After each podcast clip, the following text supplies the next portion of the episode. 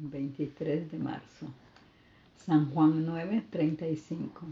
Jesús oyó decir que habían expulsado al ciego y cuando se encontró con él le preguntó, ¿crees tú en el Hijo del Hombre?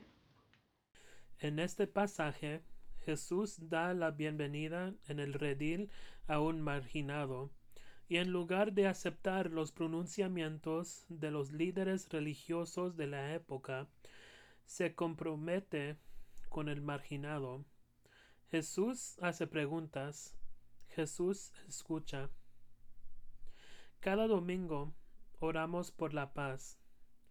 Pero ¿cómo puede haber paz cuando llevamos nuestros juicios a nuestros lugares de culto? ¿Cómo puede haber paz cuando no nos permitimos ser pacíficos? Cuando se nos ofrece el signo de la paz, ¿lo aceptamos o lo menospreciamos? ¿Es sincero o es solo un gesto? Jesús nos recuerda continuamente no preocuparnos por las situaciones que nos rodean, sino que pongamos nuestra fe en Dios.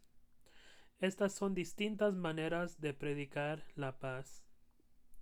Para comenzar el trabajo por la paz, primero debemos escuchar a quienes nos rodean. Cuando escuchemos, cuando pongamos nuestra fe en Dios, cuando demos la bienvenida a otros, encontraremos la paz. Y orar por la diócesis de Bakuru, Nigeria. Hacia adelante. Busca a alguien diferente a ti y escucha su historia.